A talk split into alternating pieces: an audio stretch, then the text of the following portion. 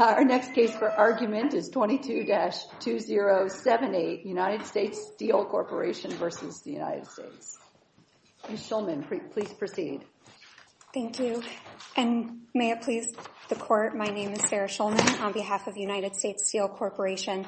And today, I would like to make very clear that based on the underlying record, the U.S. importer should have been charged a delivered duty paid price.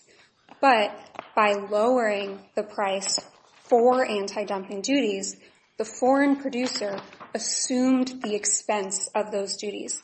And that matters under the law. The regulation asks, did the producer reimburse the importer, even an affiliated importer? Uh, and that is the transaction at issue under the reimbursement regulation. Producer and or exporter and importer. And that makes sense given the rationale behind the reimbursement regulation. As this Court recognized in Apex Exports, uh, the rationale behind the reimbursement regulation is to discourage exporters or producers from assuming... But what is your evidence that there was, in fact, a reimbursement? Because uh, there's nothing in the supply agreement that suggests a transfer price between um, AIS and BSA. And the agreement only sets forth the formula price between BSA and Steelscape. I don't see how that doesn't undermine your argument. I'm wondering, where is your evidence of a reimbursement? So our evidence of reimbursement is based on actually the terms of sale for this transaction, which were delivered duty paid, which I believe uh, you can see in uh, the supply agreement um, under Article 5.2 at uh, Confidential Appendix 2078. Uh, but notwithstanding uh, the supply agreement, you can also see that the company itself reported to Commerce the terms of sale to its U.S. importer. And where on 2078 is the language that you'd like me to look at? Uh it's it's under Article 5.2. And given that this is a confidential document, um, I don't know how much more I can say in open court. Well, can you give us... Do you mean 5.1 or 5.2? 5.2 says shipping. Yes, and... On you mean shipping? Yes. Because the terms of sale, which delivered duty paid is, assigns uh, various responsibilities in a transaction... Do you have that document with you? I think you need to look at it, because I don't, I really don't think you want us looking at 5.2. And I don't want to completely... I don't want you to walk out of here later and be like, oh my God, I want 4.2. So I want you to make sure you get to put your argument on the record. So if you don't... Do you have it? I can get it, but I can also point you to a different place on uh, the underlying record. But if you think this place is important, don't you want me to know where it is? Yes. One moment, please. Okay, how long is it going to take? Carrie, just take mine. So sorry. There you go. Just tell me, make sure it's 5.2, because that's what I just circled. I don't think it is. I don't think 5.2 is what you mean.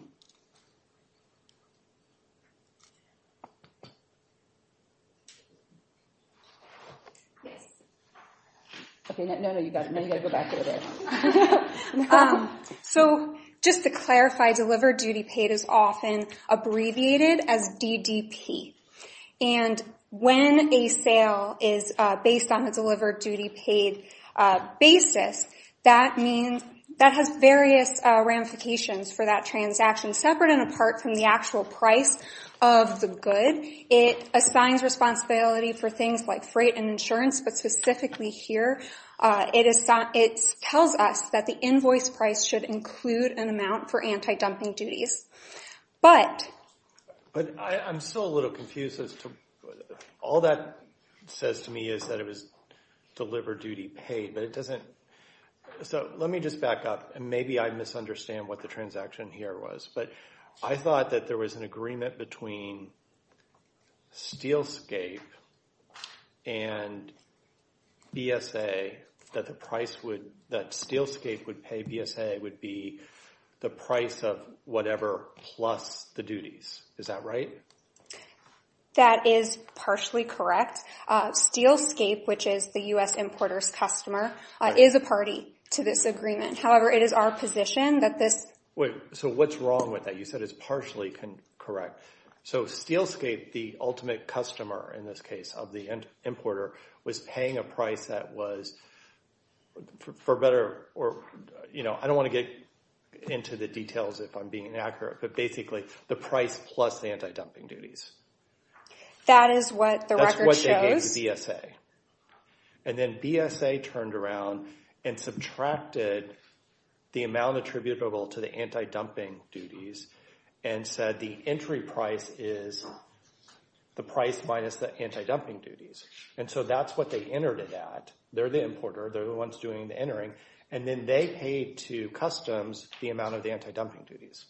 Is that all accurate? That is all accurate. So, okay. I just want to... I'll let you go on, but I want to understand where we are here. So that is the importer entering at a price that doesn't include anti-dumping duties, and it is paying anti-dumping duties to customs that it received from a U.S. customer. How does that reflect the exporter reimbursing the importer for anti-dumping duties? It absolutely doesn't. And that is our point, because it is not Uh, the entered value or even the price to the U.S. importer's customer that reflects reimbursement. It is rather the price invoice to the U.S. importer, because this is not a situation where the producer or exporter is acting as the U.S. importer. Here the U that does happen, but here the U.S. importer, while an affiliate, is a distinct entity. So there was a transaction there. So what was where does the record show that the price invoiced by AIS to BSA? So we can see on the record where BlueScope reports the terms of sale for that transaction. Is it just that it was delivered duty paid? Yes, and delivered duty paid means that the invoice price should include an amount for anti-dumping duties. I mean, if that's all there were, you might have a better argument. But when you have the details of the financial transactions between the importer and its customer, and it shows that the U.S. side paid the anti-dumping duties, and there's no indication that any of either the importer or the customer got reimbursed from the exporter, you have a problem, don't you? Well, the regulation doesn't ask what the U.S. importer's price to its customer was. It also doesn't ask what the U.S. importer declares to customs. It asks, did the exporter assume the cost of the duties? But you want BSA to pay the cost of duties twice, once to customs and once to AIS.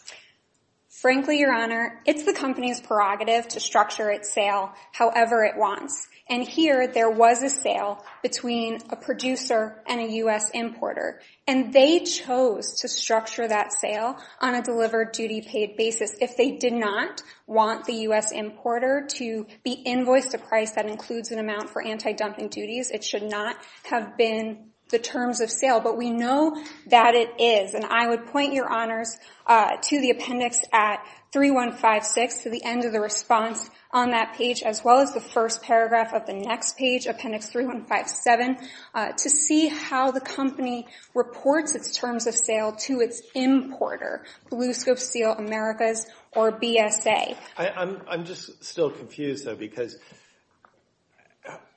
given the way the transaction worked between Steelscape and BSA, the anti-dumping duties seem to have come from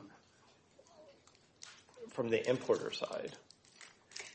The reimbursement regulation is meant to discourage the exporter from assuming the duties. And so I like to think of it in that uh, context. Well, yeah, absolutely. But if there was any indication that the exporter had given an amount of money to BSA besides saying that this is duty paid, I mean, that may just be an inaccurate description. It may have meant other kinds of duties and not anti-dumping duties.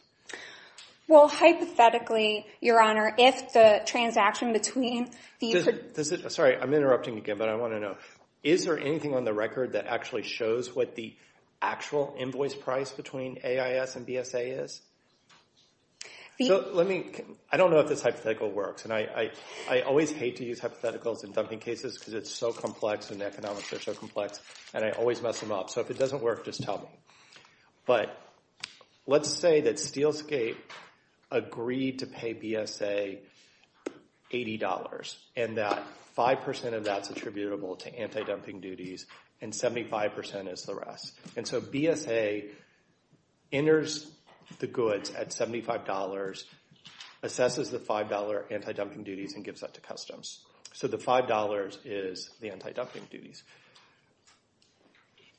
Is there any, and if that's accurate in this case, it seems like that's what happened. Where would that, if we thought that AIS was reimbursing BSA for that $5, where would we see that in this record? So I would like to answer your Honor's time. I realize that I've gone over my allocated time. Uh, we would see that in the record with regard to the transaction between the exporter or producer in this situation and the U.S. importer. Hypothetically, uh, to follow your lead, uh, if the uh US if the foreign producer charged its importer a delivered duty price, Uh, uh, and so that invoice would include the amount of the duties, but then wrote it a check for those anti-dumping duties, how would what the U.S. importer's customer pay negate that check? It wouldn't. The exporter would still be out that money. But we don't have any record of the foreign producer or exporter writing that check. All we have, unless you have something else, we have that really hard to understand shipping statement about delivered duties paid, which I think you're trying to say is industry practice to include all duties, but given the facts of this case, maybe it didn't. I don't understand why you would read that general statement to override the specific facts here. Well, we know that delivered duty paid means that any amount of anti-dumping duties should be included in the invoice, and you can see that on the record in the customs ruling that we provided as the last addendum to our opening brief. But we don't actually have an invoice from the exporter to the importer showing a specific price that included anti-dumping duties. And that's exactly the problem, because we know that this sale was structured as DEDP. That's what the company told us. That's what the record shows. But they didn't charge the U.S. importer a delivered duty paid price, and that is exactly how the exporter assumed the cost of those duties, and that is the reimbursement. Uh, unless there are any further questions, I would like to save the rest of my time for rebuttal. Yes, that's great. Ms. Bond, please proceed.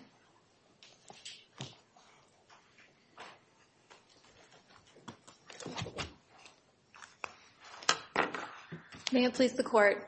I'll start with where U.S. Steel started, the DDP price. The core misunderstanding there is that the DDP price in 5.2 of the supply agreement is the price to Steelscape, like the rest of the supply agreement. So the supply agreement establishes a regime for Steelscape to make purchase orders, and it establishes a formula price for Steelscape. And in 5.2, it establishes that the price to Steelscape is a delivered duty paid price. So it covers the cost not only of the underlying steel merchandise, but also the cost of transporting the merchandise from Australia to the United States, and including the clearance of customs and the payment of anti-dumping duties. So all about just BSA to Steelscape. Exactly. And so all of that involving the payment that is to Steelscape is... Does involve the payment of duties, because that's where the duties were paid. Exactly. In those two. Precisely. And it's no surprise that the sale to the U.S. customer, the sale by the importer to the U.S. customer, would be that duty inclusive price. And that actually shows that the purpose of the reimbursement regulation is being satisfied here, because the importer, Blue Scope Americas, paid the anti-dumping duties, and it passed on those costs to its customer, Steelscape. Well, it makes me nervous when someone says the purpose of the regulation is being satisfied. Does that mean the letter of the regulation is not satisfied? Both are being satisfied. But I mentioned purpose only because with the complex facts at issue, it is helpful to understand that the underlying goal of the regulation is to... I won't speak about purpose any longer. Um, but the question is, does substantial evidence support Commerce's finding that Uh, no reimbursement occurred here. And the answer there is yes, because Commerce explained, for example, at appendix page 4103 in the final analysis memorandum, that the formula price, that's the price that has been discussed, and that's the duty delivery or delivered duty paid price, that is to Steelscape. And because that is the whole crux of U.S. Steel's argument, so the fact that there are components then taken out of that price to reach the entry price is no surprise and is perfectly normal. Thank you for bringing me back to the standard of review. So even if I thought that the word, the DDP moniker in 5.2 created some question about something, that was something that would all be reviewed for substantial evidence. Commerce looked at it, they decided it. Exactly, Your Honor. And the supply agreement itself, as well as the invoices, provide that substantial evidence in support of Commerce's finding that the formula price in the supply agreement is to Steelscape, and and its resulting findings that the entry pri that that Blue Scope Americas paid the anti-dumping duties and passed those costs on to its customers. And was I correct that if we were to uh, find for the appellant, it would result in double duties, basically paid to customs and paid to AIS? That's right. And in uh, appendix, I apologize, at appendix page 2110, there's a breakdown of all the different component pieces in the formula price that is essentially reverse engineered to assess the entry value as well as the invoice price to uh, uh, Blue Scope Americas. And that demonstrates that each of the components is being paid. So not only does Blue Scope Americas pay the entry value, they pay the shipping costs, they pay the anti-dumping duties to the United States, and then there's an additional commission on top of that, and that added together results in the formula price. I have a sort of side hustle type question for you. Um, why is this case here? And what I mean by that is most of these uh, customs cases are about classification, and that matters, right, because there's going to be future imports. Mm-hmm. This seems like such a narrowly tailored case. I'm kind of surprised to see it on appeal. Is it is there just a huge amount of money impacted here by the concept of what would Uh, be the double payment if it were required? Well, there are other administrative reviews that follow that share the same issue, so it may have cascading. This contract and the way, even though this seems like an unusual set of facts, mm-hmm. you're saying there are several other cases with similarly set facts such that this matters. Yes, and there's one pending at the Court of International Trade right now, and there and this is an ongoing anti-dumping duty order, so there are um, rolling administrative or uh, opportunity for administrative reviews of this issue. Can you help me with part of Blue Scope's response at A3158, that top sentence there? And I don't know if we can read it in court because some of it's in brackets, but uh, it seems to have some reference uh, to the price that AIS charged to BSA and seems to suggest that the supply agreement has something to do with that price. Can you help me out on that? Yes, in preparing for the argument, in looking to uh, 3156 to 3158, uh, we also struggled to read that consistently with the source documents, but I think that it's telling that U.S. Steel's primary argument in its reply brief and here before the court is focusing on this questionnaire response, which really is Blue Scope characterizing the source documents, and it's not looking back to the source documents themselves, which are the supply agreement and the invoice documents. It the government's view that Blue Scope just maybe erroneously described the underlying documents in its response to the government? Well, I think there's a few different ways to read this response. One one possible way is that, as I just mentioned, when you look to the different component parts of the price that Blue Scope America has paid, it does include all the component parts that would make up a delivered duty paid price because it covers the entry value, it covers the anti-dumping duties, and it covers uh, the cost of shipping. And again, you could you can see that at page appendix page 2110. But it is inconsistent with the understanding established by the supply agreement, which is the delivered duty paid price for Steelscape. And then, for example, if the court, this is also BPI, so we can't get into the specific numbers, but if the court looked at appendix page 219, that's an example of an invoice to Blue Scope Americas, and there's different labels of of how the shipment is treated, and it's not DDP. Um and so so that is more underlying evidence in tension with the response Blue Scope gave. Right, but it is substantial evidence in support of Commerce's findings. So even if, that was going to be my next question, even if we somehow put some weight, if that were for us to do, on the response from BlueScope, you would say there's still substantial evidence left to support uh, Commerce? Yes, and um, looking to, again, the supply agreement, which established it, which is clear that it's all about purchase orders to Steelscape, the invoices, including at appendix pages 149 to 332, and I'd especially highlight appendix pages 219 and 243. I believe 242 to 243 are the entry documents, and they align with the different relevant prices um, in that invoice, and uh as well as appendix page 2110, which has this breakdown and pulling out the different component parts uh, uh, uh, from the formula price and reverse engineering it to the price paid by BSA. All of those provide substantial evidence in support of Commerce's findings. And the Court of International Trade did explain the uh the transfer pricing in a simple way at appendix page 15, and and the Court of International Trade also reached the same conclusion and found support substantial evidence in support of Commerce's finding. Anything further? If there are no further questions, we ask the Court to affirm. Thank you very much, Ms. Bond. Mr. Porter, you have some time.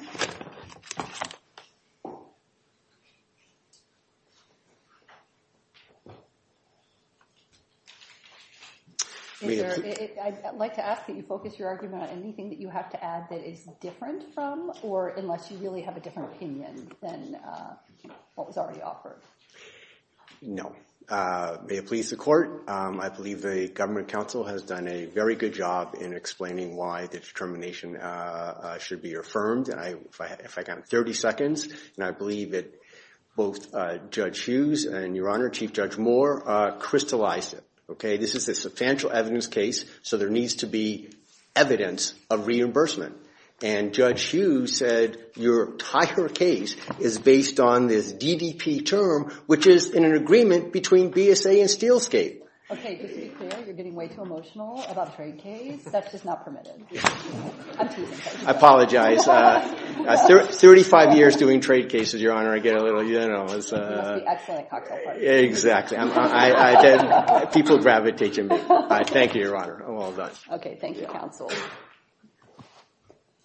Ms. Shulman, you have some rebuttal time.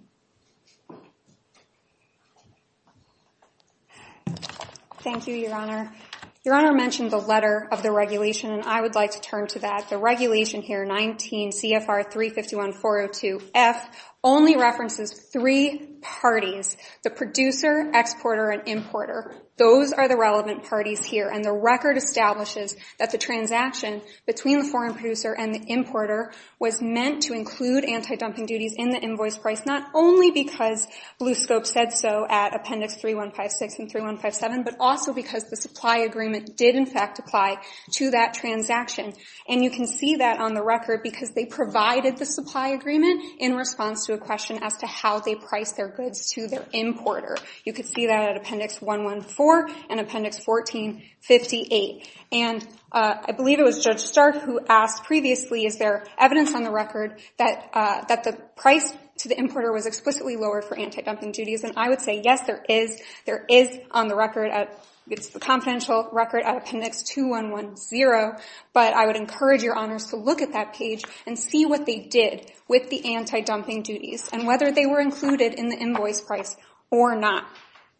And but Commerce didn't, in fact, engage with any of these facts. Uh, in the final analysis memo that uh, opposing counsel referenced, Commerce focuses on entered value. And the problem here is entered value should not have been the same as invoice price because uh because the the company didn't do what Customs says to do in a DDP sale, which is include the the anti-dumping duties in the invoice price and exclude them from entered value. And so by excluding the anti-dumping duties from the invoice price, the uh the foreign producer assumed the expense of those duties, which is reimbursement under the law. Unless there are any further questions, I will close there. I want to thank all counsel. All three of you did a very nice job. Thank you. This case is taken under submission.